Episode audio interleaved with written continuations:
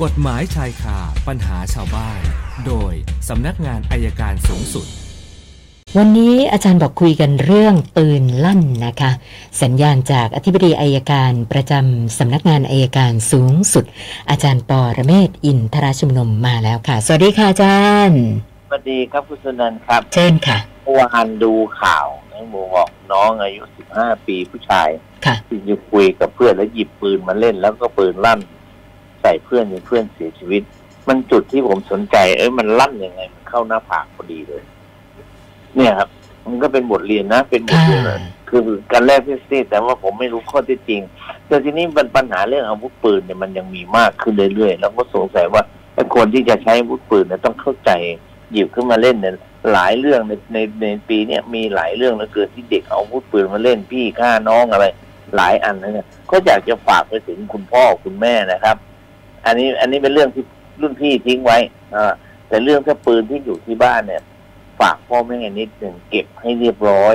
อย่าให้เด็กได้เล่นเห็นอย่าได้ใส่กุญแจให้เรียบร้อย คือถ้าไม่ใส่กุญแจเรียบร้อยแล้วเด็กไปหยิบมาได้เนี่ยทางกฎหมายยังถือว่า ผู้ปกครองหรือคนที่มีอาวุธปืนนั้นประมาท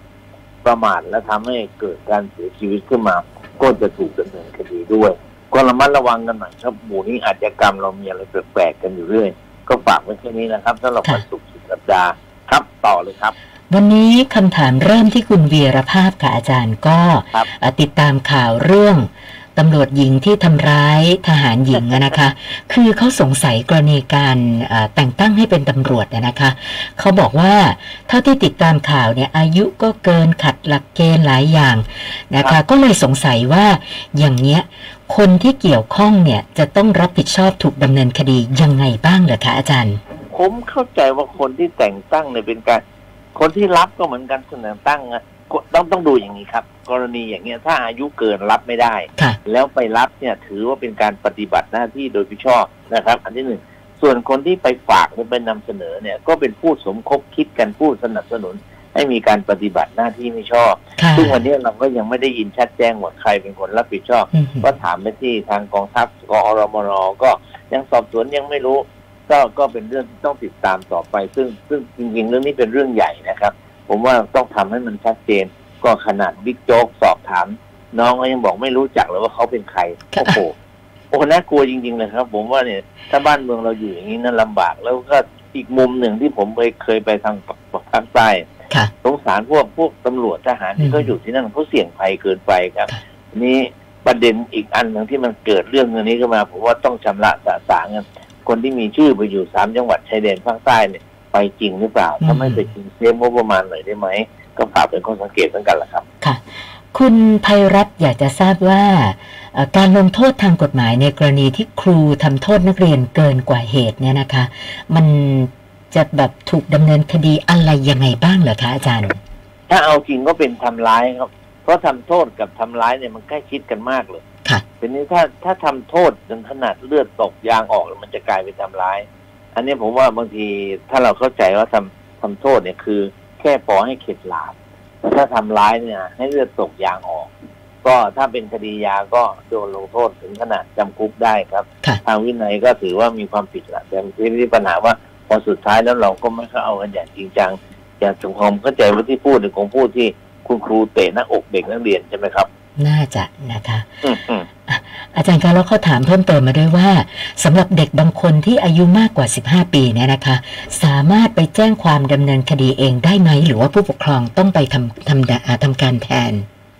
การแจ้งความร้องทุกข์ของเด็กเด็กแจ้งได้หมดทุกคนแหละครับอ๋อค่ะอายุเท่าไหร่ก็แจ้งได้ครับค่ะถ้ามันเป็นความผิดนะก็ต้องแจ้งได้ แต่ว่าจะดำเนินคดีต่อไปก็ต้องให้พ่อแม่มาให้ความยินยอมทีหลังครับ ค่ะ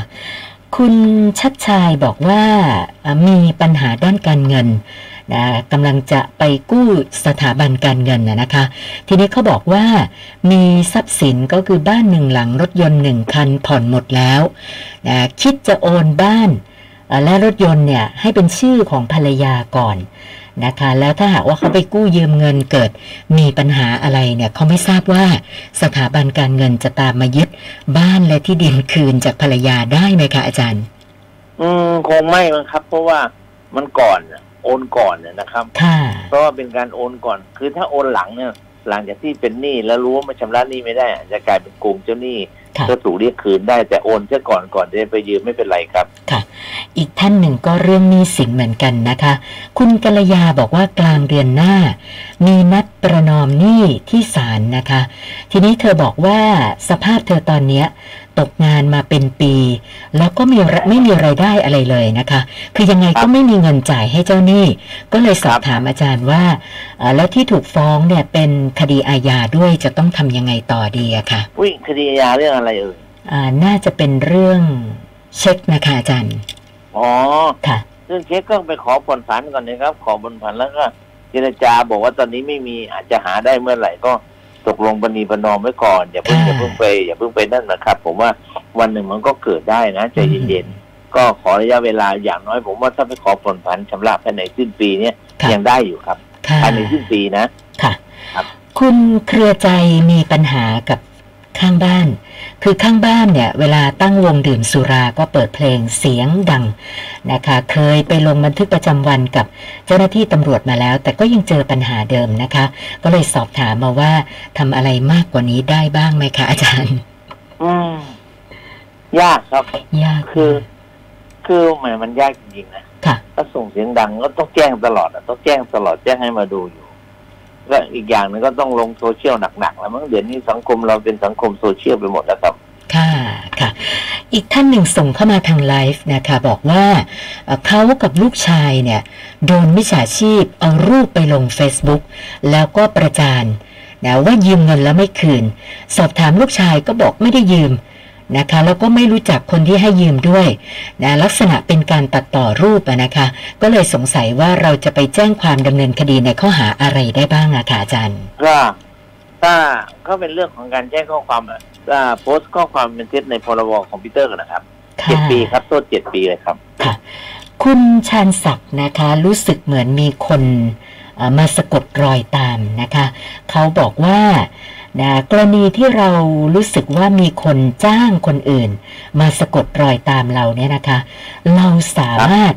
นะแจ้งความดำเนินคดีกับคนที่จ้างคนมาสะกดรอยตามเราได้ไหมคะอาจารย์ ได้ครับ ก็เป็นการทำให้ตกใจกลัวก็ได้หรือละเมิดสิทธิ์ก็ได้ครับอ๋อค่ะ แล้วก็คุณมิ่งขวัญท่านสุดท้ายนะคะ อยู่กับ คุณตาสองคนนะปัญหาก็คือว่าก่อนหน้าเนี้ยตอนคุณยายเสียชีวิตเนี่ยนะคะ ปรากฏว่าเธอจะไปดำเนินการเรื่องออกใบขอออกใบมรณบัตร ไปปิดบัญชีคุณยายที่ธนาคาร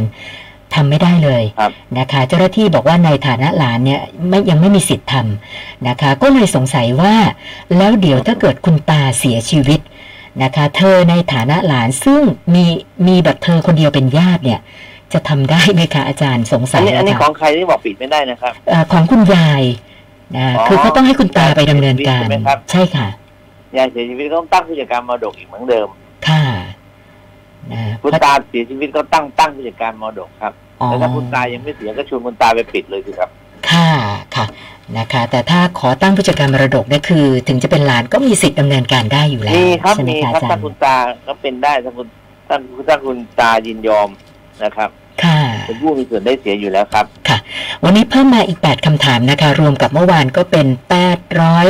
892คำถามแล้วค่ะอาจารย์ โอเคครับฝนตกหนักคุณนานรีบกลับบ้านแล้วนะค่ะวันนี้แค่นี้ครับ สวัสดีได้ครับค่ะ วันนี้ขอบคุณมากค่ะ สวัสดีค่ะ อาจารย์ปอระเมศวร์อินทระชุมนุมค่ะ กฎหมายชายคาปัญหาชาวบ้าน โดยสำนักงานอายการสูงสุด